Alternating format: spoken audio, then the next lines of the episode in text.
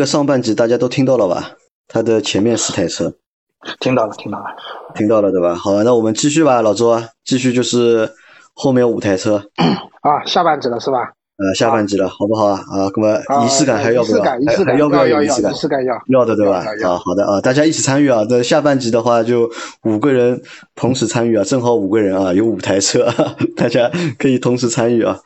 来，Hello，大家好，欢迎收听《老司机三人行》，我是杨磊。大家好，我周老师。大家好，我是周哥。大家好，老倪。啊，这个我们五个人一起做期节目啊，说周老师的另外五台车，对吧？嗯。好，接下来开始。然后明锐呢，那个时候我同时其实是保有明锐和比亚迪秦有一段时间。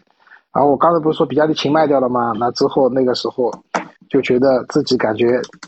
想要换一台再好一点的车子了，嗯，呃，杨磊，你记得那时候其实是我们一开始，其实我是一个宝马的忠实粉丝嘛，对吧？嗯，我就想问这个问题嘛，对吧？在你心目当中，对吧？什么车算是好车呢？在那个年代，你说那个时候换车吗？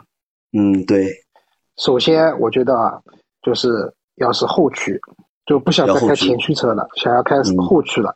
四驱呢，倒不是很感冒，希望有一台后驱车。那第二个呢，动力呢，至少要到二点零 T 了，因为之前你一点八 T 的嘛，你总得往上涨一点吧，对吧？什么三点零 T 我也不想了，二点零 T 要有的。所以那个时候其实第一选择是什么？是那个时候宝马的三二零，我跟你一块去看过的，记得吧？对的，我们当时不是两个人想团购三二八的吗？你忘记得吧？还对的，在那个沪南公路的那家宝马店，当时有两台宝马三二八，然后都是不同程度的改装的。一开始问那个销售说：“我们两个车我们都买，能不能把你的改装件拆掉？”销售说可以，但是后来我们真的跟他说要买了，他说不行，什么改的轮圈四万块钱，便宜点三万八卖给你，是这种套路。然后我们最后就放弃了。嗯，然后放弃了以后呢，又换了一家 4S 店，还记得吧？当时又换到那个金沙江路的那一家。哎，金沙江路那家，那家还不是 4S 店的，那家是宝马二手店，但他也卖新车。主要是卖宝马的二手车的，然后呢也有新车，然后跑过去以后一看，车都没有，嗯，然后那个时候会发现，哎，我三十万出头的价格只能买到宝马三二零的那个低配，就是连定速巡航都没有的，只有一个限速，就是内饰总体来说还是比较简陋的。那个时候，金沙江路对面有一家奔驰店，那个不是 4S 店，那只是一个，我觉得就是个城市展厅。然后里面停了一辆那那个时候刚刚上市的奔，就是刚刚上市可能就半年左右的那个奔驰的新 C。嗯，换代的 C 嘛。对，然后看了那个新 C，再看看宝马那个内饰，哦，宝马新 C 这个内饰好看。然后问了一下价格，发现好像也没有差多少钱。我最后，呃，为什么后来我有一个周末，我就开车带我的爸妈还有我儿子，那个时候我们去了那个，呃，那个叫什么？就阿 Q 后来在那边工作过的，就是那个冠松，就是在那个沪太路上那个，是的，文水路上的啊，文水路上的，对，在文水路上的那个冠松。哎，你不要乱讲啊，周老师，我没在冠松工作过啊，我不承认的啊，我简历上没有这么一笔的啊。你简啊，你简历上没有是吧？啊，那我记错了，没有没有在那边工作过啊。那么，那我们时候时候是 EQC 的时候接待我们那个人不是阿 Q 了，搞错了是吧？哎，那个是阿 Q 的亲兄弟，这个我从别的店过去拿一台试驾车给大家试一下的。啊，是这个意思，好，我明白了，我明白了。那么那时候去去看那个奔驰 C，哎，当时。给的优惠，因为我大家就是买那个奔驰 C 都买那个大标的，就是那个运动标。但是我又觉得买奔驰吧，得买立标才有腔调，所以我就反其道而行，买了一个立标。立标的车子比大标还多优惠五千，所以那个时候车子优惠了四万，强进了一万五，相当于优惠了两万五千块钱。然后最后那个车子全部办下来，应该是四十万不到一点。哎，老周啊，当时我记得我们讨论过一件事情的。对吧？到底是买宝马还是买奔驰？对吧？当时我们还讨论，对吧？我们这两个人，对吧？屌丝，对吧？到底配不配开奔驰？好像我们当时讨论下来，结果是觉得我们两个人都不太配开奔驰，或者叫不太适合开奔驰。对，那为什么会买这奔驰？我跟你讲，我不是说我带我爸妈他们去看嘛，到那边，然后试驾开完以后，我觉得这个车还不错，然后呢，就是然后就聊，知道吧？我那个时候其实想，后来有考虑过买一台二手车的。我那时候看了一台三二五六缸的三二五的二手，当时那个车子可能二十多万、三十万不到。然后我爸的意思呢，不要买二手车，对吧？说家里面也不是没这个条件，何必呢？给你十万块钱。然后在我爸赞助了我十万块钱之后呢，我就毅然而然的，那么他们是股东嘛，我就要带他们去看车，然后去了那个冠送这家店以后，当时试驾完，然后坐在那边谈价格。你这看车吧，怎么谈价格的嘛，不谈价格，我觉得这个销售好像就工作没做到位。阿 Q 是吧？如果你人家过来看完车，你价格都不跟你谈，是不是这个工作算没做到位的？这个工作对吧？如果说我之后招的这个什么产品大使啊、销售工啊是这种服务态度的话，直接让他滚蛋。啊，这个就是培训没到位，是不是？然后谈啊谈啊谈，谈到后面优惠了这个优惠那个，送了一年延保，送辆什么自行车，就用现在的话说，就是气氛啊已经烘托到这个程度了。你好像再不定的话，有点有点说不过去了，知道吧？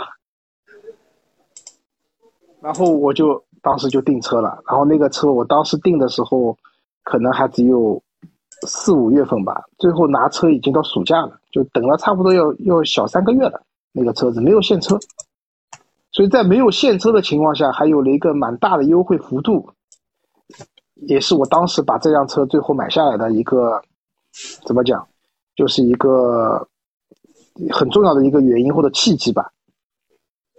然后这个车买下来以后，对我来讲就是我人生的第一台豪华品牌的汽车。我 那个时候几几年？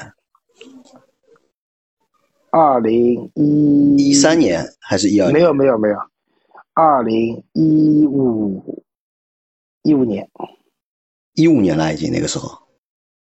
对，一五年，嗯对一五年。啊，所以我的名锐在我手上应该保有了六年的时间，对，六年。那你在二零零五年买第一台车之后，考虑过以后对吧？我以后也能够开上奔驰，这个事情想过吗？没想过，那个时候买不起，不敢想。为什么？我那个年代，比如说一辆宝马三系啊，就那个时候宝马三系的话，四五十万呢，四五十万的话，那个时候零零五年的时候，四五十万什么概念啊？我们家的房子都没有四五十万。不敢想当时，但是没想到，啊，确实在二零一五年的时候，买了人生的第一台的 BBA 的豪华品牌的汽车。那是什么驱使你买 BBA 的呢？是钱够了，对吧？还是觉得自己年龄到了，对吧？一定要一台好点的车？我觉得，就像你讲的，其实两方面因素都有嘛。第一个，那个二零一五年的话，你想我那时候几岁了？我已经三十四岁了。对吧？年龄也比较比较大了。另外一个呢，那个时候确实手上是有钱的，买这个车买完以后手上还有富裕的。那么在这样的情况下，你想我那个时候比亚迪秦卖掉，加上明锐卖掉，其实我就套出了差不多二十万的现金，加上我爸给了我十万，就最后自己又贴了大概七八万块钱，等于这台车就到手了嘛。所以觉得钱也有，然后呢，也确实年龄大了，想就是想买台，其实想买台后驱的车嘛。但是后驱的话，你想为什么我我一直对奥迪不感冒？奥迪要么前驱，要么四驱，对吧？没有什么后驱的车子的，所以我对奥迪一直都不太感冒。那那个时候你要买台后驱的车子，你能选择的那就是豪华品牌吧。其实我中间还去看过那个英菲尼迪的那个，你你那个时候叫 Q 五零啊，对吧？我我去看的时候，那个时候还不叫 Q 五零，那个时候叫 G，对 G 二五、G 三五啊、G 三七啊那种版本的车子，对吧？当时去看完以后，试驾车也没有，反正服务态度也不好，就果断放弃了。呃，怎么讲呢？你开的就是，那你现在其实你看看路上，奔驰、宝马满大街都是，对吧？奔驰、宝马、奥迪满大街都是，也不稀奇了。但那个时候呢，说句实话，开辆奔驰出去嗨啊，尤其是个立标的奔驰，就。就是因为大家知道当时的新 C 其实从 S 级下放下来很多东西吧，这种设计元素嘛，有点这种小 S 的感觉，然后又是立标的，就一下子觉得老气派了，开出去还蛮唬人的。对对而且那一代的奔驰换代换的也很成功啊。其实，在这一代奔驰之前，对吧？其实那个奔驰卖的并不怎么好。奔驰 C 也是从这一代就是换标啊，不是换标，就是换代之后啊，就开始卖的就很好了。包括就是那一代到现在的这一代，对吧？开始销量就马上就那个时候呢，反正就是 M M 二七四的二点零 T 的发动机，对吧？然后加上七七档的那个那个那个那个变速箱，对吧？七档的自动变速箱，其实整个动力匹配呢，各方面我觉得都没什么问题。但这台车我我觉得说比较遗憾的是什么？就北奔的这个质量啊，真的是蛮差的。说句实话，就这个车的槽点和优点都蛮多的。那优点的话，第一个看上去比较大气，它是奔驰，对吧？然后开出去挺有面子的，然后空间啊各方面啊也都还过得去。嗯，呃，我我自己，但是呢，配置其实有些配置是缺失的，比如说无钥匙进入、什么电电电折耳这些东西，都是我自己花钱去改的。后来的奔驰 C 在换代以后，把这些东西都变成标配了，啊，我自己花了一万多块钱去改的，就是这种配置方面还是相对来说比较弱的。但是最大的槽点是什么？这个车有两个问题，第一个是空调真的是不行，就是夏天开冷，因为它是个全景天窗，全景天窗的车子，这对这辆车也是我第一台全景天窗的车子。后来我发现我几乎买的每一台车子全是全景天窗，就再也没有那种小天窗的车子了。因为开始流行全景天窗了嘛，对？全景天窗那个时候它的全景天窗外外面看啊很酷，进去以后也很酷，但是夏天谁开谁知道，真的热死。它下面是一层很薄的那种，就是是那种像纱一样的这种，就是很薄的那种帘子，遮阳帘，它遮不住太多的阳光。然后这个车的空调呢又。不给力，就是夏天开冷空调，真的是一点都不冷的。就是反正我人又胖又怕热，每次开这个车夏天出去就一身的汗，这是一个比较大的槽点。那第二个比较大的槽点是就是北奔的质量控制真的不行，这个车小毛病很多的。一会儿话嘛辅助蓄电池不行了，一会儿话嘛又其他什么东西不行了。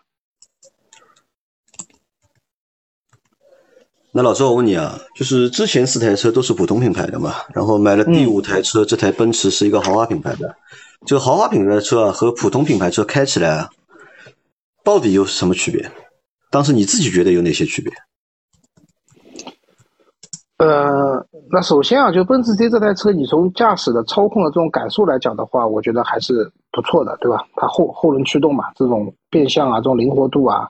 各方面啊，然后包括虽然它是个低功率的 2.0T 发动机，但是动力方面也是我觉得够用的，这是这是一方面，对吧？从开的角度来讲，另外一个就心理上嘛，就第一次你开了这种豪华品牌车子以后，你从心理上来讲，肯定也会发生一些变化嘛，对吧？和普通的品牌的车子会有一些不一样，但你说这种具体的不一样在哪些层面啊，我也讲不清楚。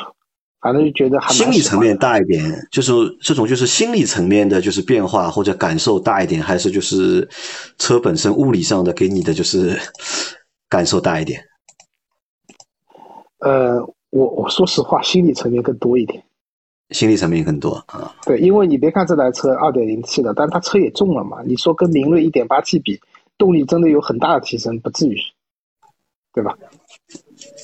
然后虽然是一台后驱的，肯定比前驱的操控起来各方面更好一些，但是你平时开车也很少会有这种极限的这种操控，所以区别也不会特别大。相比较，我觉得如果说物理和心理来讲的话，我觉得心理层面的这种变化会比较比较多一点吧。那开上了 BBA 之后啊，给你的生活带来什么变化吗？你觉得有变化吗？变化肯定会有啊，对吧？那你说你开这个车，首先别人看待你这个人的眼光会不一样，对吧？然后你去停车场，停车费交的多一点嘛，对吧？停车费不是都统一的吗？不是都？啊，我有一次跟我的哥哥他们去那个野生动物园玩，去停车，对吧？然后要价什么一台车三十块不多少钱？然后我然后我哥哥他们说便宜一点，然后。然后他们说你都开奔驰还在乎这点钱吗？然后我说好吧，我拖累你们了，这个停车费三台车我来交吧。哎，那是不是开了 BBA 之后啊，这个朋友就变多了一下子？呃，这倒没有，还不就是你们这些人吗？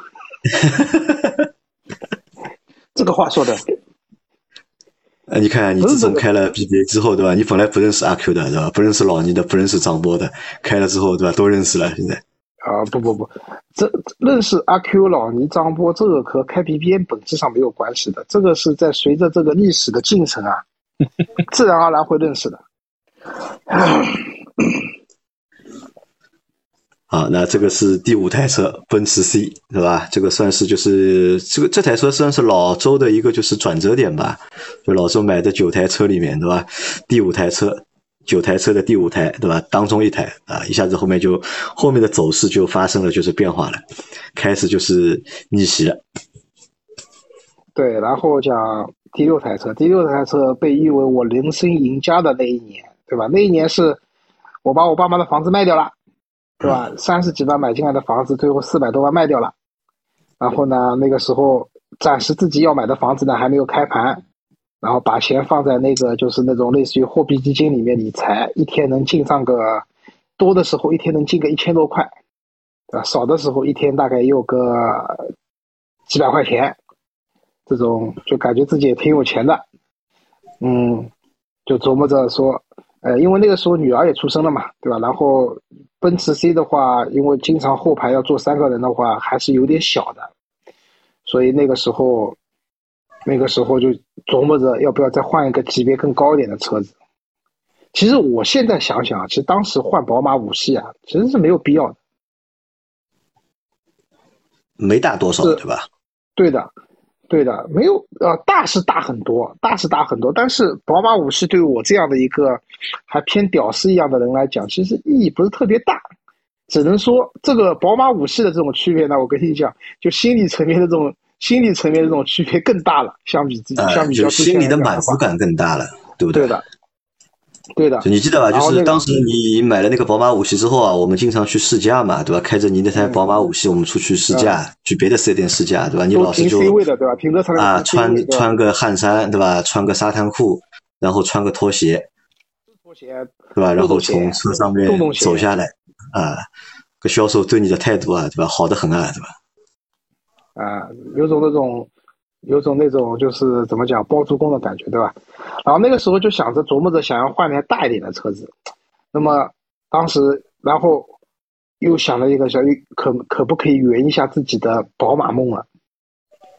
就是之前 Polo 是圆了我大众梦，然后我一直说自己是宝马的忠实粉丝，对吧？忠实拥趸，但是到现在还没有买过宝马的车子，然后想着是不是要圆一下自己宝马的那个这个梦想了。其实当时试了很多车嘛，比如说奔驰的那个时候的一级也去试了，呃，我觉得整个底盘很散，开下来，而且车内都是仿皮，价格一点都不便宜，意义不大。还去看了后排贼大的沃尔沃 S 九零，那个车开下来以后，确实也不太符合我的预期。最后试驾了宝马五系，那个时候我觉得说啊，因为。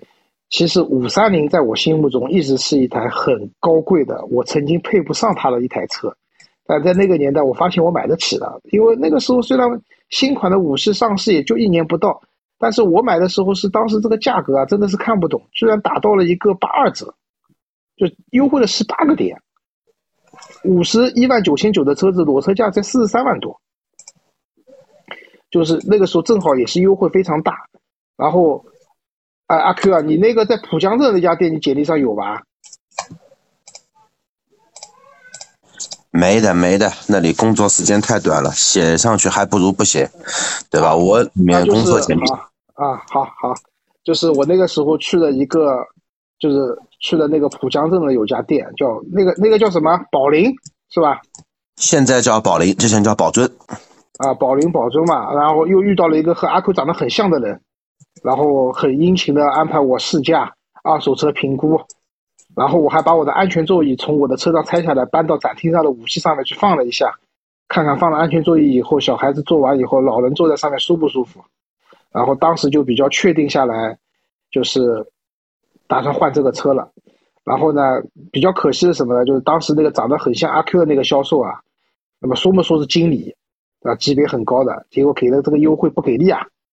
然后后来我又到了那个绿地，绿地保时，离我家比较近的一家宝马店，然后也蛮巧的，就是那边那个销售呢，也是那个长得很像阿 Q 的人的前同事，说居然是都是熟人，就不要说了，对吧？那边给你多少优惠，我这边都给你加一个点，然后最后就在绿地那边把这个车买下来了，五十五十一万九千九的裸车价，加上选装了后排座椅加的三千，还有那个两千块钱左右的两千二吧，那个手势控制。等于是这个车的裸车价应该是五十二万多，最后落地的价格是五十万出头一点点，五十万两千块钱落地了，就这样的莫名其妙的把这个车给买下来了，然后把奔驰 C 给卖掉了。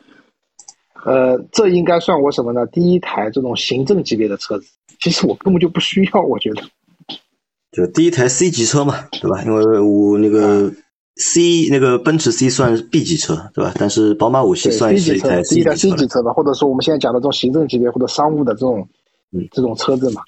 这个车子买回来以后呢，其实就像你讲的，改变上可能心理上的更多一点，对吧？人家看要开个宝马五系还是个五三零，好像也那个蛮那个的。然后那时候还加了个车友会，然后这帮车友会的人下流的很，对吧？一天到晚就讨论那些不该讨论的事情，我也不太爱看。对吧？他可能开宝马五系的人都这个样子吧。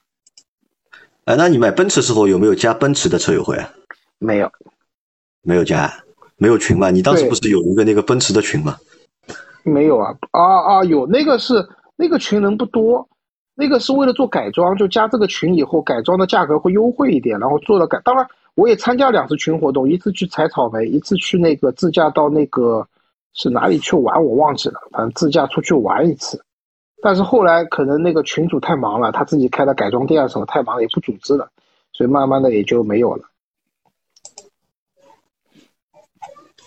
呃，所以第七、第第第几啊？第六台车对吧？对对，第六台车。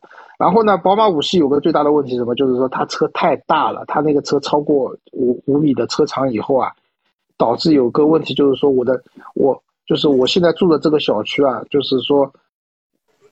实在是停车非常不方便了，就是你张波有应该记忆比较深的，就那个时候晚上，比如说我们那时候每周会约张波过来做一次节目，一般比如说礼拜三的晚上，然后张波反正就是来不来随机的嘛，不知道，但是我们总会等他的，对吧？来不来是他的问题，我们等不等他是我们的问题。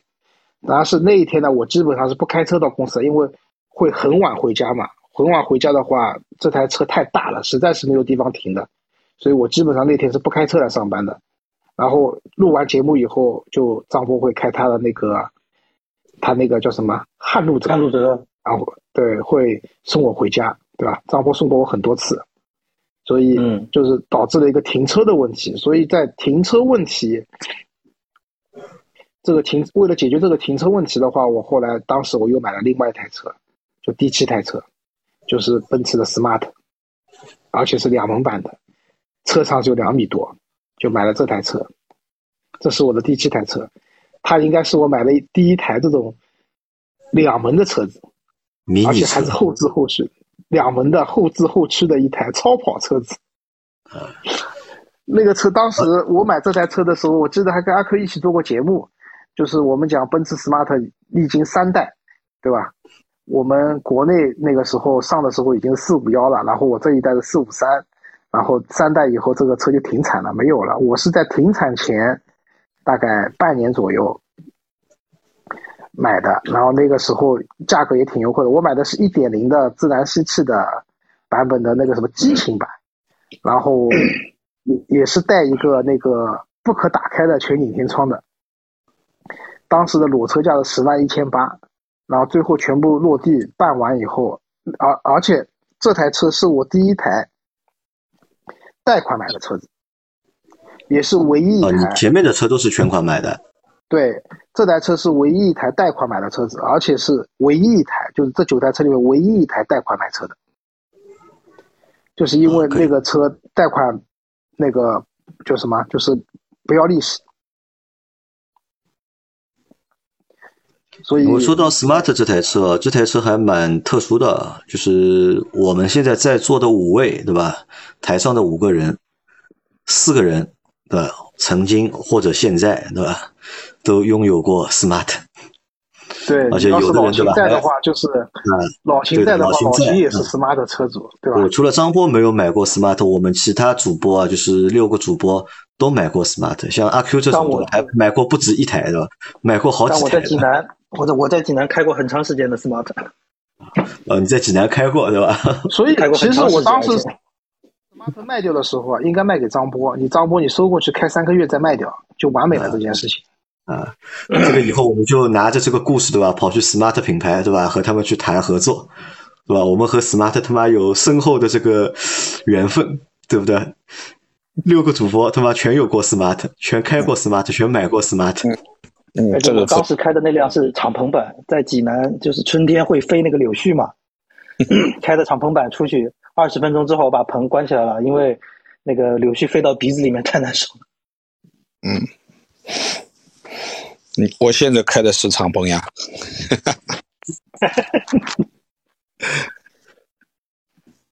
阿坤买过几台老倪那辆车现在还老倪那辆车现在还在手上，对吧？在呀，啊，可以，可以，可以。我这个对 smart 的情感绝对比在座各位都深，对吧？我买过两台 smart，而且我现在加入了 smart，对吧？这个比你们都牛逼了。嗯，对的。而且那个叫什么的，那个那会儿去面试的时候就跟他他们聊，我说就因为你们是 smart，所以说我才有兴趣，不然如果说你们是什么什么小鹏啊、威马这种品牌，我说说真的，对这种品牌，就是我呢这个人可能比较随性一些，但是呢，我至少我做一个品牌，我要有品牌归属感，我喜欢这个品牌，我才会去做。那你搞一个小鹏搞威马，这个车我都不喜欢，我怎么可能会来帮你好好做呢？对吧？嗯对，是的。其实我对 smart 这台车呢，也也是有一些特殊感情的，就是又爱又恨。爱在什么地方呢？就是唯一的一点，就停车太方便了。晚上半夜回家没有车位，我搬掉两台自行车我也停进去了。这个是我，这个也可能是我买 smart 唯一的理由。说句实话，就小区停车太不方便了。而且 smart 用车成本真的，我认为堪比电车。反正我呃，smart 油耗也确实不高，也确实不高。对我那个上下班开的话，就类似于像杨磊这个车，每天用就是说每一个月充快充的费用，基本上就是一台 smart 的一个费用，而且保养没有想象中这么贵。他做一个保养，奔驰里面一万公里也就千把块钱，我这台车我跟你讲，我保养一分钱没花过，就是从买来到最后卖掉，都是都是送的，对吧？对，各种各样送的，对的。但是呢，这个车呢，槽点也真的太多了。第一个是真的太吵了，这个发动机就在屁股下面，对吧？这个我我我不夸张的讲，我这个车晚上就是下班回家开到家里面啊，就是停完车熄火以后，我能感觉到耳鸣，呃，就太吵了。所以我对 smart 这个车有一个称呼，就是这这个车呢跑长途绝对适合。为什么绝对适合呢？一这个车很吵，所以说呢你基本上呢人不会疲劳驾驶，因为你疲劳，对你疲劳不起来。二呢这个车又颠又吵，所以说呢就是说在你跑长途的那一段时间啊非常安全，极其安全，你又睡不着。时刻的提醒着你你在开车，对吧？对，对然后呢又颠，阿 Q 讲了，这个车又吵又颠，没有任何 NVH 可言。但 Smart 这个车开过了时间长了以后呢，就是我觉得有一个好处是什么？就是你这个人的宽容度啊，就是你对车的这个包容度啊，会大大的提高。就是你但凡开个车都觉得这个车挺好的，不管是电车还是什么，对吧？其他品牌的各种各样的车子，你开完以后都觉得啊、这个车驾驶感受比 Smart 好。呃，然后我再补充一下，周周老师，开 smart 还有一点好，像我之前路怒症很严重的，开了 smart 之后，路怒症基本上就没了。没弄不过人家，怎么弄都是输，算了吧。大哥，你先走吧。啊，超超不过别人，对吧？别车又别不过别人，对吧？想到人家前面踩刹车，怕被人家撞飞掉。啊，不一定，不一定啊，不要这样去想，这个好吧？只要敢踩就是哇，好吧？哦，这个我觉得这个刚才把那个油门这个踩到油缸里了。你把油门踩断掉都没用，这个不是把油门踩到油缸里去，把油门踩断掉，这个车就这么一点提提速，对吧？这个车提提速，你不要说你不他提，东西的提速呢？你说呢？在城里面正常跑跑能有多少提速？当然你不可能去跟跟这种超跑啊什么东西啊，就是很大排量的车去比这种东西，对吧？在正常情况下面，我觉得跑跑还是可以的，对吧？你还记得李亚莲？你还记得那天我跟你开的我那个小车，我们到你家附近那里去试车的时候，你看我开成什么样子？我就把它当个小跑车开，脚脚油门都到底，也也穿的很厉害，对吧？其实也蛮蛮好的，我觉得。因为它车子轻嘛。其实对，其实 smart 零到是很肉，这个车啊，不是很肉的。就是 smart 零到六十公里的提速还可以的。这点我同意老倪说的。我为什么就是对 smart 的印象一直其实很好？济南我当时住在金石路奥体那边，然后因为上班要开进市区里面，济南金石路早上堵到那个什么程度？然后你真的会觉得 smart 在里面窜起来，你只要舍得踩油门，抢一个车位还是蛮好抢的。对，就是你不要去跟人家比什么八十一百一百二这种东西，你不可能跟人家比。但是就是红灯抢一个车位，你只要敢踩油门，肯定钻进去了，自溜一下，绝对没问题的。我跟你说，就六十码以内的话，基本上没有什么太大的问题啊。我觉得啊，那对于这个车来说，就是说，周老师既然讲到了嘛，就说说说自己的这个 smart 小车的用车，就是灵活方便，是吧？因为买菜，对吧？我我我我有一次去菜场去买。然后呢，这个菜场门口呢排队，所有的车都在排队，因为什么都排队要进去嘛，而且是进了这个菜场的这个栏杆啊、匝道啊，以后在菜场里面，它是一个圆圈形的，就是说你要绕一圈然后再出去，它里面在排队，是进了门了，但是里面在排队，但你要找到停车位的话，你得排过这一段才能找到后面的停车场，知道吧？然后呢，它正好这个进门的这个口边上有一个。比较大的一个缺口，这里可以直接穿到停车场里面去。我一拐弯就直接穿进去了，一个保安就过来了，一个保安就直接过来，他说：“哎，你侬啥？你搞侬吹龙堂嘛，对吧？”那我说：“对啊。”我说：“那我我的方便就在这个地方呀，我一穿过去一停，好，直接，而且还停在车位里边，我就直接可以买菜去了。就这个是。”这个很方便的东西。那平时的话，就是几公里啊，就是我们说的这个生活区范围之内，几公里买买菜啊，怎么停停都很方便。这两天不是小区封闭啊，什么东西的这个快递什么都送不进来嘛。我们小区又比较大，你看你走到门口的话，你累了，对吧？你你开个大车啊，还要发动啊，那个车开起来就走，直接开到拿个拿个快递就回来了，很方便？老倪这个车当成老年代步车在用，对的。而且你说的好像 smart 开出去不用发动的一样。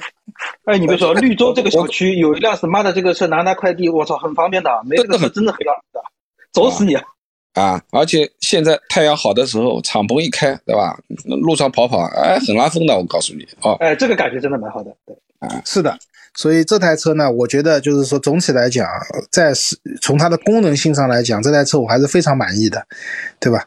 然后只不过是。但是它有个问题，就是说，你如果说这个车你想要它有四个座位呢，你就能买 Four Four。但是买 Four Four 呢，又有话说，你为什么不买 Polo 呢？对，又便宜，空间还大一点，大小也没有太多区别。所以到了今年的，所以 Smart 是我第几台车了？刚才讲的第六台，第第六台车，第第六台，第六台，第七台，第七台，第七台，好要讲第八台车，第八台车是宝马五系啊。对对对，要讲第八台车了。然后宝马五系呢，刚才也讲了，反正就是，呃，第一台的这种 C 级的行政级别的车子，对吧？Smart 就是我第一台的两门的小车，然后两门小车这个开启了后面的就是继续买两门的这样的一个套路。然后第第八台车，第八台是这样的，就是去年过年的时候，那个时候就跟朋友一块出来玩嘛，他们开辆特斯拉，当时就是我其实一直想换辆特斯拉，但我老婆其实不同意的，她觉得没有必要，你开宝马五系你就换个特斯拉干嘛呢？对不对？然后那个时候跟朋友出来玩，然后他们开了一辆 Model 3长续航版的。就当时我那朋友讲，因为他嘉定那边好像有充电，还有一些补贴，然后自己有加充桩，然后有他也推荐了很多人，当时还是有一万一千五百公里的免费超充，所以他一年他说他那台车开了四万公里，自己没有花一分钱电费，就是非常非常的省钱。然后这个点呢打动了我老婆。然后我当时就终于说通了，让我去订特斯拉的那个 Model Y。然后当时我订的是 YP。呃，为什么当时订 YP？当时是没有标序的，只有长续航版长续航和和和那个李生那台长续航和那台 Performance，Performance 比长续航贵了三万块钱，但是呢，这个车我觉得比长续航，首先我买长续航我肯定要选轮毂，轮毂我选到二十寸的加八千，但是 Performance 直接是二十一寸的轮毂，那个轮毂是老漂亮了，对吧？然后呢，这个车子动力又更好，对不对？然后续航差不多，然后各方面就是说，我觉得这个三万块钱的性价比是很高的，就贵这三万块钱带给你的性价比是很高的。然后我那个时候也还有一个点是，长续航当时定的话是付一千块钱定金，但这一千块钱定金是不可退的。YP 没有正式上市，它是两万块钱的定金，但这两万块钱是随时可退的，等于给了你一个反悔的机会。那么当时就决定要定这个 YP，因为我觉得，对吧？这个车也没有多贵嘛，就是三十七万九千九嘛，也没有多贵，就比那个贵的贵的稍微是三十六万九千九，三十六万九千九。长续航三十三万九千九，那么我想我要定 YP，对吧？这个车动力太强了，三秒多的百公里加速，这个 SUV 你要放到以前传统的燃油车上，这不得一百万，对吧？就当时也一定要定这个车，就是我老婆也说你没有必要啊，定这个车你就不能定那个吗？是吧？是吧？说了一堆，反正我也不理他。然后结果到了去年的七月份的时候，我在北京出差那天早上，然后突然我同事给我发了一条说。特斯拉出那个标准续航版的 Model Y，然后二十七万六，一下子觉得我操好便宜啊！这个车子，因为吃了补贴以后，一下子等于等于二十七万六的价格和我那个三十六万九千九，当时它涨价了，涨到三十七万九千，三十七万七千九吧，涨了八千块，等于要是有十万块钱差价了。那十万块钱差价的情况下，我一下子突然觉得这 YP 就没那么香了。这个标序很香，然后当天立马就改订单，然后那个把 YP 的订单退掉，然后换了标序的订单。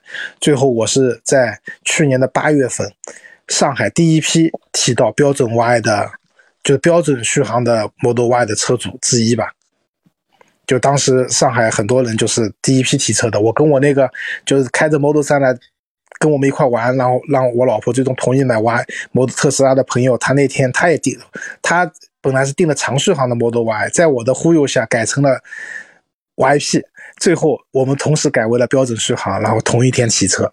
他的是白色车身，十九寸轮胎，我是黑色车身，没有选颜色，但是选了轮胎，二十寸的轮胎。我们那天同一天提车，我在汽车之家上还发了帖子，还拿了一个第一次在汽车之家上拿了一个精华帖。哎，你跟汪涛一块提的车是吧？对，我跟汪涛一块提的车，对。然后，那这个 Y 是什么第一次呢？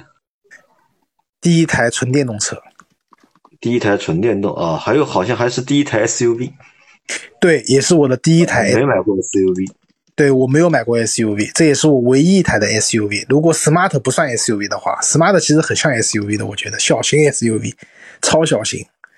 第一台 SUV，第一台纯电动的 SUV。然后这个车开到现在，反正大半年多嘛，然后跑了六千多公里的。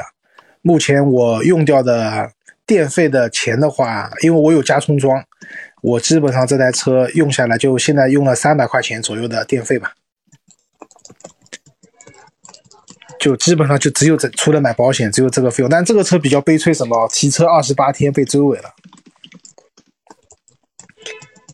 就那天从那个隧道里面出来，然后天下着雨，前面堵车了。然后我其实是正常刹车，我连 ABS 都没踩出来，就正常刹车，稍微刹的有点重。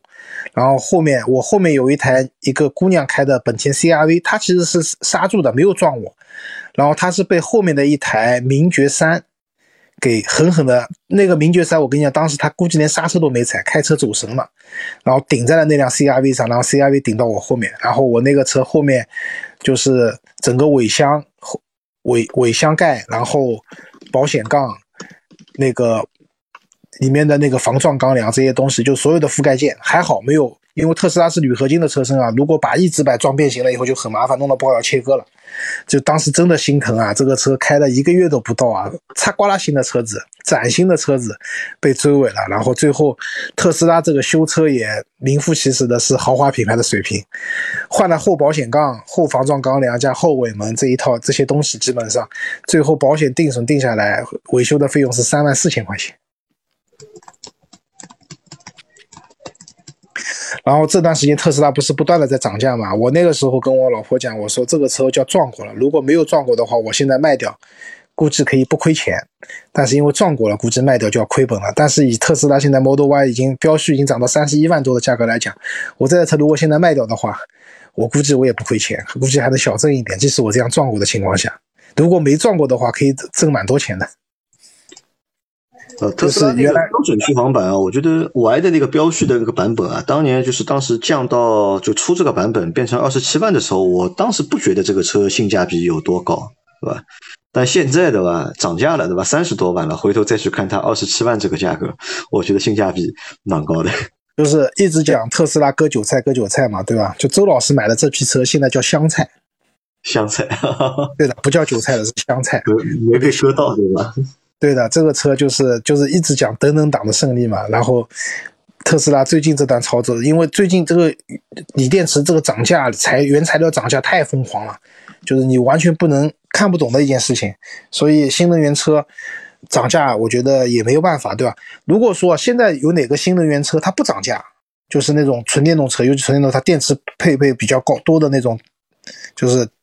动力电池用的度数还蛮多的这种新能源车啊，它不涨价，我觉得只有两种可能，一种就是它原来那个定价真的蛮黑心的，就是它的成本就是很低，然后电池涨就涨一点吧，它还能 cover 这部分的涨价费用。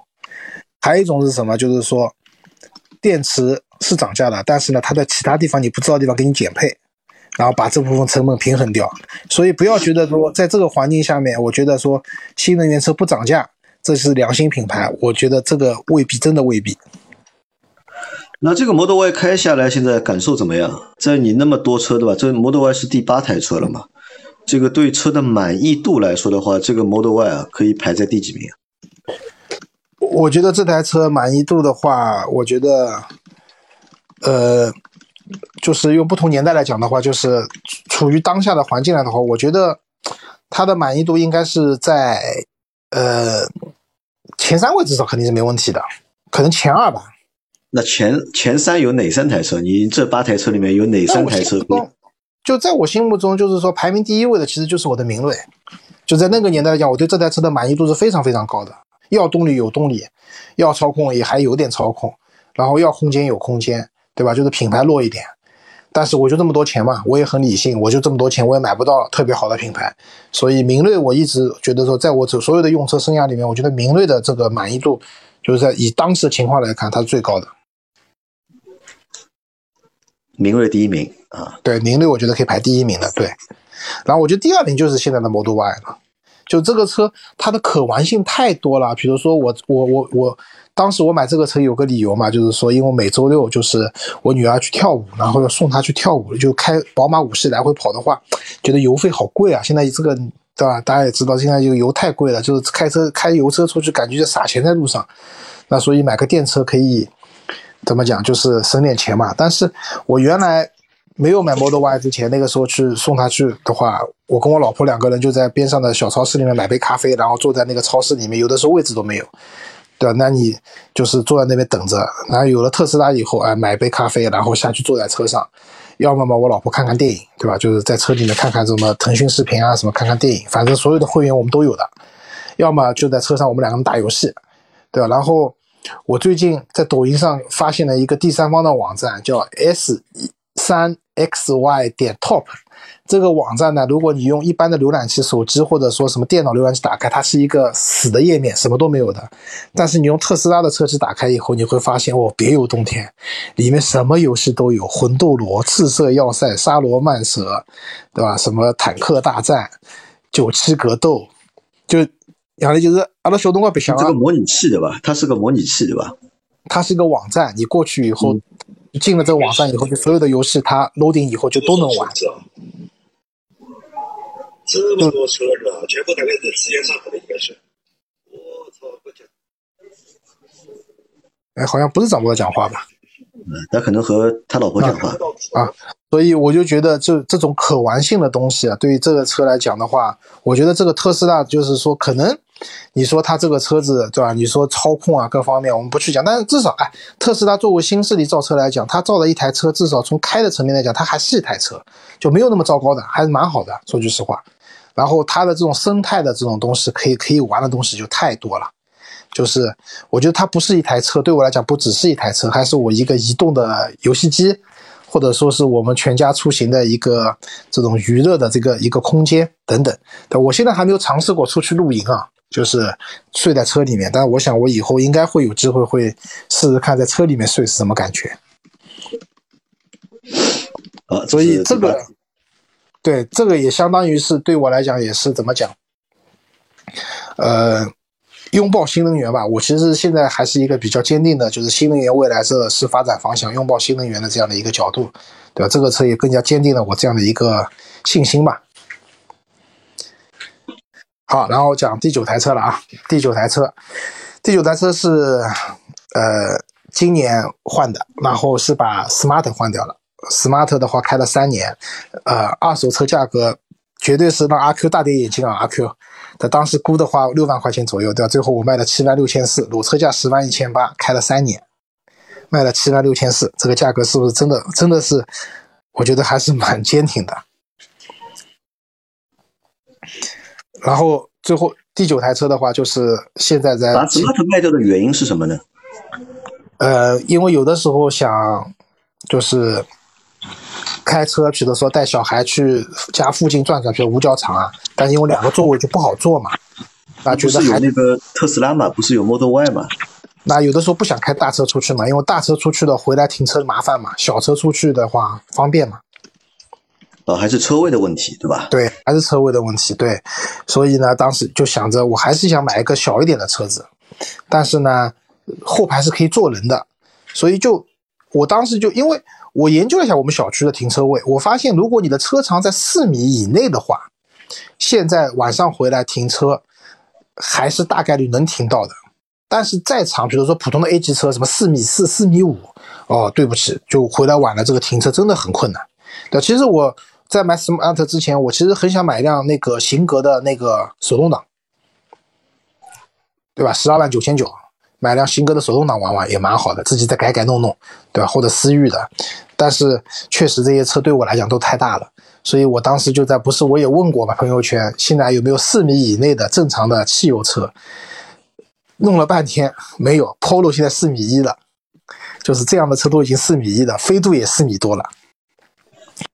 关键是我老婆也看不上飞度 Polo，他们她还是想买 mini，然后去试驾了 mini 以后，当时看了一下全新的 mini，一没有现车，二一分钱优惠都没有，相当价格相当的坚挺，相当牛逼，所以就转头想看看有没有可能买辆二手的，然后最后在今年过年前订了在宝马的官方二手车订了一台二手的那个。mini，然后过完年以后提的车。那 mini 是你第一台二手车对吧？对，mini 之前是没买过二手车，之前没有买过。mini 的话，对我来讲就是第一台的二手车，就是就是我发现就是买二手车这件事情呢，就是因为以前不敢碰二手车，觉得就是市场不透明嘛。怕买到有问题的，水很深啊，怎么样？那么现在的话，其实各个平台或者说一些比较抖音里面比较知名的一些账号啊，对吧？可能会好一点。但是呢，我个人还是比较相信，就是当然，我我这种相信不一定对所有人都准啊，也有可能他们也会有卖出有问题的车。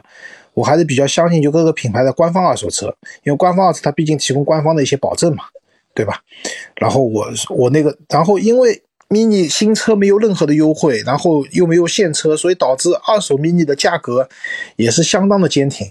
我我买的这台车是，我买的时候它当时的车龄在一年半多一点，然后呃 mini Cooper 的 1.5T 的那个经典派，然后选配了那个前排座椅加热和无钥匙进入，然后这个车的话，按照现在的新车的来算的话，可能落地的价格在二十七万多的样子，二十七、二十八不到吧。然后开了一年半，然后我最终是二十万零四千块钱的裸车价拿下来的。那宝马是恶心啊！我跟你讲，官方二手车买二手车都要抢，都要都要收你手续费啊，什么这种乱七八糟钱的。然后谈了好长时间，谈掉一点，最后把这辆车给拿下了。所以等于买了一台，呃，怎么讲？呃，第一次人生中的第一辆二手车吧。我觉得你把两台玩具车都收集齐了，对？哎，对的。哎，我就问你们有没有谁又有过 smart 又有过 mini 的？没有，我以后可能会考虑买个电的 mini，这个我考虑过。电 mini 呃，可能还没那么快吧。明年肯定有了，明年肯定会有了。明年二三年，二三年就上了。但是这个不一样的，你说现在电动的 smart 还是以前的 smart 吗？其实只是叫 smart 而已。不不不不一样，因为 smart 因为这个车本身太小了嘛，你要把它改成电车太难了，所以一定要变大嘛。但是 mini 的话，哪怕你就拿现在那个壳子对吧，改一个电的 mini 做四百公里续航，应该是做得到的，没什么太大问，没什么太大问题。油改变不符合这种。宝马和长城合作这种气质啊，肯定要重新弄一个平台啊，对吧？不，它壳子不会变的呀，它壳子外观肯定不会变。你看 mini 他妈多少年了，对吧？这个外观有有什么很大变化吗？没很，对，没有很大变化的。对的，所以对我来讲，第九台车的 mini，那我现在这个车开了一千多公里的，开了一千多公里的，我觉得就真的像开卡丁车一样的，就坐在地上开。这种感觉，然后之前我对宝马的 1.5T 的这个三缸发动机呢，其实还挺看不上的，因为觉得很抖。但是呢，话说回来，就像我讲的，因为开过 smart 了以后呢，你的包容度变高了。其实我现在看看还可以，至少我开这个车不会耳鸣了，还可以。然后因为这段时间不是因为疫情嘛，我上班都不堵车，所以现在油耗表现非常好，基本上就五点几百公里油耗。哦，我插一下啊，周老师，你发现 mini 的刹车比 smart 好太多了吧？啊，这个不是一个级别的。你知道我开 smart 不光那个，就是说那个缓解了路怒症，还还还什么呢？还把就是跟车比较近的这个坏习惯给彻底给改掉了。就哪怕我现在开奔驰，对吧？防御性就是离离前车也很远的，就是防御性驾驶已经炉火纯青了，已经离了很远很远。就。smart 这个车子呢，就是其实是一个矛盾体，我觉得就是很多女生喜欢它，但其实我觉得 smart 是不适合女生开的，方向盘贼重，真的重，就是。这个方向盘，你尤其你比如说那个上次我老婆开去那个合生汇那个那个地下车库，就盘旋的要绕好几圈的，在那边不停的打方向，这个打的手手都酸了，对吧？这个肌肉都要练出来了。方向盘这种也一样啊，smart 和迷迷你这两台车看着蛮适合女生开的，其实这两台车都不太适合女生开。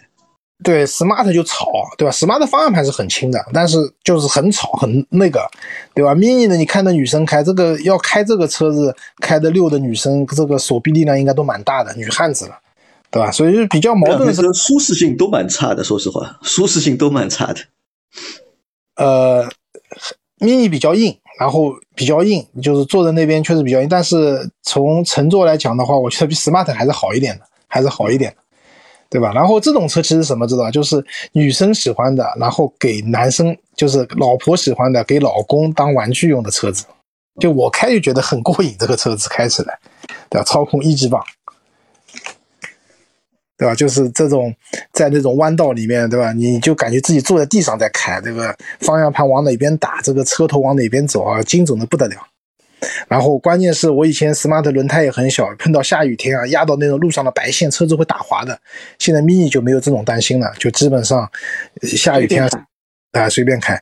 对，所以我觉得这个车还是就是怎么讲？如果大家如果想买这个车子的话，如果女生想买的话啊，就是想清楚啊，这个车真的是非常重，油门重，刹车重，方向盘特别重。对吧？开起来好看是好看，这个车子它的操控性也真的很好。但是女性开这个车，你受得了吗？对吧？而且也蛮吵的，说句实话，很颠很吵，对吧？但是男如果一个男的话，如果没家里没有个女的，然后就一个单身的男的去买这个车呢，我觉得可能稍微有点怪，对吧？所以像我这种最好，老婆喜欢他买是他的车子，然后平时我开，这种最开心了。好，那老周把九台车都说完了，对吧？那这九台车，你买了九台车，花了多长时间？十七年时间，买了九台车，有什么感想吧？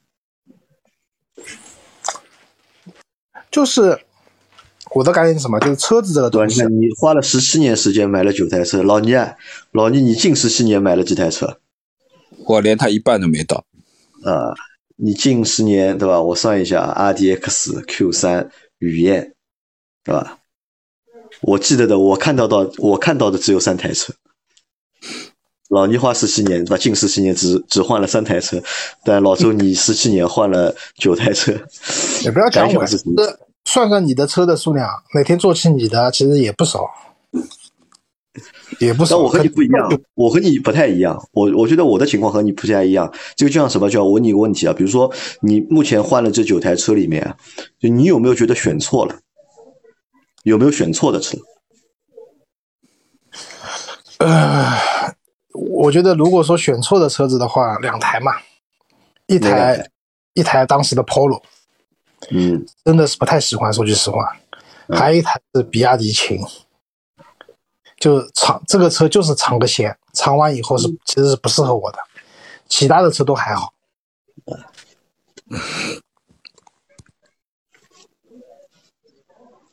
那除了这个，你觉得就两台车是选错的？哈，那有感悟吧？买了那么多车，啊感悟，我觉得就是怎么讲呢？我觉得人生在世啊，总是要为自己的一些兴趣爱好去买单的嘛。然后呢，就是我觉得有段时间，我觉得蛮可悲的是什么？就是说我没有换车的需求了，或者说我不打算换车了。于是乎，我对现在新出来的车子没有关注的那么没兴趣的。我也不想去店里面试驾，也不想去店里面看车。我觉得这件事情是挺可悲的，不应该这样 不不可不可悲，因为你现在不不在 Auto B B B 啊，对吧？你要是天天还在 Auto B B B 的话，会不不不，逼着你的，每每天要去试驾来。我不是说现在，我就是说之前有段时间，嗯，就是之前有段，不是说在在现在，就是说，就是说，我觉得，因为可能其实我这个人的爱好也不是特别多嘛，手机上打打小游戏算个爱好，对吧？抽抽烟喝酒，酒也不太喝，就抽个烟算个爱好，对吧？然后车子是一大爱好，最大的爱好可能就是车子嘛，对吧？就是女人不算啊，这种都不算啊，对吧？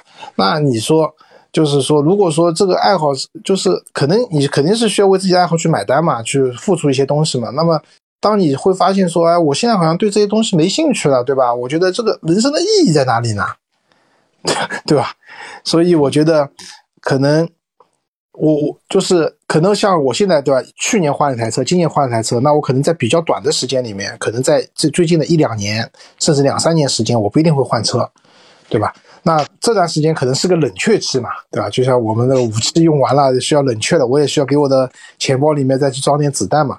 冷却期过完以后，可能打个比方讲，其实我对电动的 smart 或者说电动的 mini 也会有兴趣的。等到那个时候出来了以后，你今年几岁啊？今年四十二。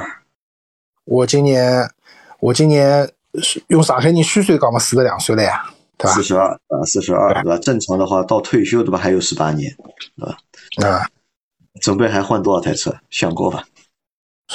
这个倒也没有特别想过吧，因为可能再到后面年龄大了以后，可能换车的频率会降下来吧，我觉得，对吧？那如果下一次再换车的话，需要满足哪些的条件你才会去换车？从车的角度啊，我们不不考虑预算，啊不不考虑就是口袋里有多少钱，啊比如说，如果是车的角度。的话，如果是电车的话，比如说现在的 Model Y，你至少这个产品是要全方位超越现在的 Model Y 的，不管是续航、你的辅助驾驶、你的那些娱乐功能，所有东西，对吧？你要全方位超超越我现在这台车，你不能说我现在快，老周，你说的这个全方位靠谱，以现在电车的这个标准，我跟你说，这跟一块芯片一样的，我告诉你，几年就翻一番了啊！这个你觉得是几年翻一番？但我觉得很难，我觉得哎，我觉得可以，我觉得这个不问，你没什么听我把标准讲完嘛。我的标准，比如说打个比方讲，你说续航对吧？我其实觉得电车的续航不用特别长，所以续航这块我倒不觉得说一定要变得特别长，对吧？但是你充电的时间或者你的电池的这种技术，对吧？不会起火啦，或者说你能你能支持那种十五分钟就能充满了这种技术，那这个是我觉得是个全方位超越，对吧？然后包括辅助驾驶，现在其实我用特斯拉的这个 AP 我还蛮敢用的，就是跑高速什么我都敢用的。前段时间送了一个月的 EAP，我正好去 Team Building 去浙江玩，开车出去又用这个 EAP 用的很爽，对吧？就但是，嗯、怎么讲？但是现在还是有很多局限嘛。就或者换句话说，特斯拉的 FSD 什么时候可以法律法规允许在中国使用了？那可能又是一个。当然，我可以我可以买嘛，但是也许未来的这种车子更高等级的辅助驾驶，我现在车上用的芯片已经不能满足了。那在这种情况下，我可能会考虑换电车。电车在我看来就是电动智能电动车嘛，智能这个东西也很重要，对吧。当然，这种智能不是说什么我在弄了个什么华为的鸿蒙系统，我操，去他妈的，这什么东西啊，我靠，对吧？这个不是的。然后还有一个就是说，如果是油车的话，我觉得其实我现在我觉得我的 mini 可能会开蛮久的，因为我觉得停车也方便，也不是很大，然后开起来也很有乐趣，对吧？我觉得我会开蛮久的这个车子。接下来我有可能不再会换油车了。如果再换的话，再换的话，我可能会就是买买电车了。呃，你考虑过买摩托车吗？老婆不同意，对你有这个都想法，是一样的你有这个想法对吧？老婆不同意啊。对啊，我不同意，对吧？大家都我也是一样的。对了，不同意，我也很想有个摩托车驾照，对吧？弄辆我要求不高，对吧？像我们弄辆什么什么宁家四百，对吧？这种小车让我开开，我也很开心的，对吧？但是现在牌照也太贵了，摩托车牌照也太贵了，不好弄，所以摩托车就算了，摩托车不在考虑范围之内。好了，那老周的这期节目差不多就完了啊，就是老周买了九台车啊，对，最后的总结就是，永远对这个生活要抱有热情。那抱有热情的话怎么办呢？你肯定要找到一些你的爱好。那爱好每个人不一样，但对于我来讲，汽车就是我的爱好，车子是我的爱好。然后两三年换一次车，对我来讲，然后包括换车还包括卖车，对吧？我最近就是。呃，我我老婆有朋友，他们不愿意换车，原因就觉得把车卖掉，二手车卖掉很烦。